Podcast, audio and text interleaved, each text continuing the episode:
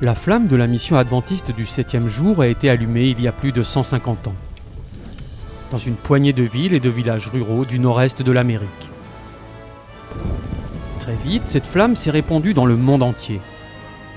Mais cela ne s'est produit que parce que des adventistes du septième jour dévoués ont regardé au-delà de leurs propres besoins pour arrêter leur regard sur un monde dans le besoin.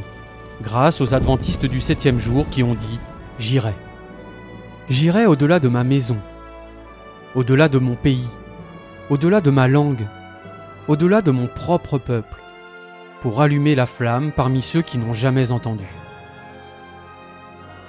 Beaucoup de ces missionnaires fidèles ont donné leur vie pour le salut des autres. Ils ne sont jamais rentrés chez eux. L'Église adventiste du septième jour a été fondée sur le sacrifice. Elle a grandi grâce au sacrifice, et elle ne cessera pas de croître.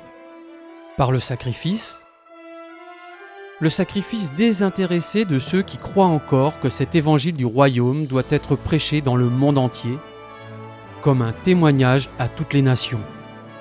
Il y a plus de 30 ans, le Conseil annuel de la Conférence générale a voté un document intitulé La stratégie mondiale de l'Église adventiste du septième jour.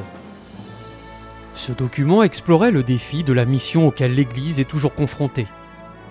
Il s'ouvrait sur ces mots. Les chiffres sont durs, implacables. Dépeuplement du monde, 5,3 milliards.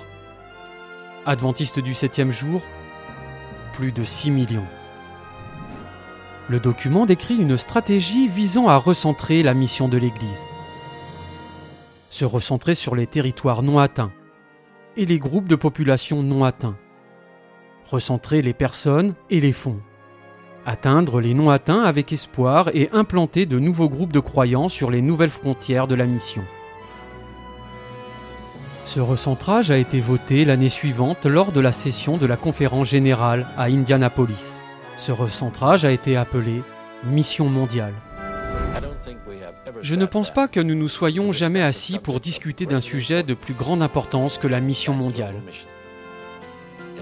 La mission mondiale nécessite une stratégie afin de transmettre le message de l'amour de Dieu, de la grâce salvatrice du Christ et de l'avènement prochain à toute nation, toute tribu, toute langue et tout peuple une mission mondiale et une stratégie mondiale qui s'étend de continent à continent, de pays à pays, de ville à ville, de groupe à groupe, et finalement de personne à personne.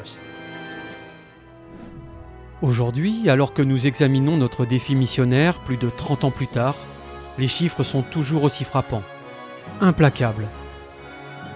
Nous nous réjouissons de voir de nouveaux groupes de croyants impliqués dans la fenêtre 1040.